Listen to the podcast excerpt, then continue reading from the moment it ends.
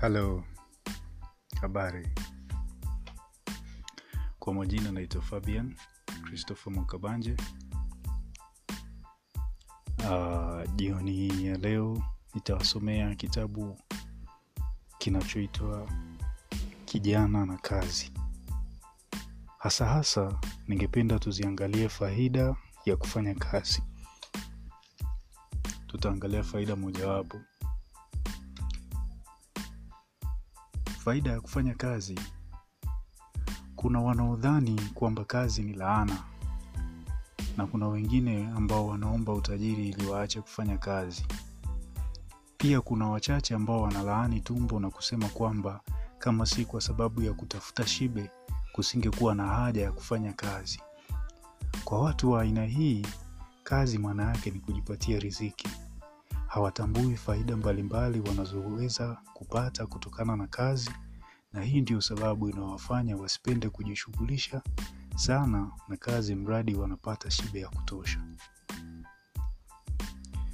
Faida ambayo tutaitizama tunaiona katika tume, tu, imepatiwa imepewa kichwa kinachosoma kazi itakuletea kipato uhuru na kujitegemea bila shaka wewe kijana unayesoma kitabu hiki uko mbioni kujiandaa kwa kazi yako maalumu ambayo kwayo unatazamia kujipatia riziki na mahitaji mengine katika maisha ili uweze kusimama mwenyewe bila kutegemea tena wazazi au watu wengine. Lengo kama hilo ni muhimu sana kwani mojawapo ya matunda ya kufanya kazi ni kipato kitakachokuletea uhuru na kujitegemea ukiwa na chako mwenyewe utakuwa huru kukitumia upendavyo. Na udhia wa kuombaomba au kusubiri mpaka upewe chochote na wengine utakuwa umeondoka. Lakini licha ya kipato hicho kazi yenyewe itaweza kukuletea manufaa mengine mbalimbali ambayo ni muhimu vile vile katika maisha yako katika mambo yote yanayoweza kumletea mtu heshima hakuna linaloweza kushindana na kazi. Kazi ni kipimo cha utu na thamani ya mtu inaonekana katika kazi yake. Kama kazi yako itakuwa na manufaa kwa wengine kutokana na huduma zako kwao watu watakupenda na kukuheshimu sana.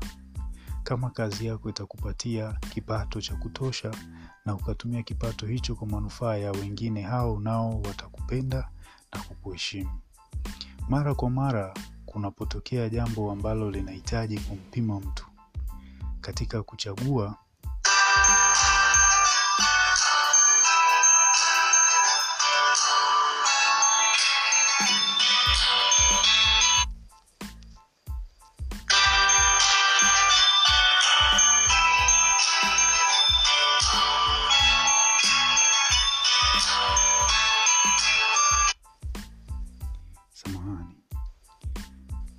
katika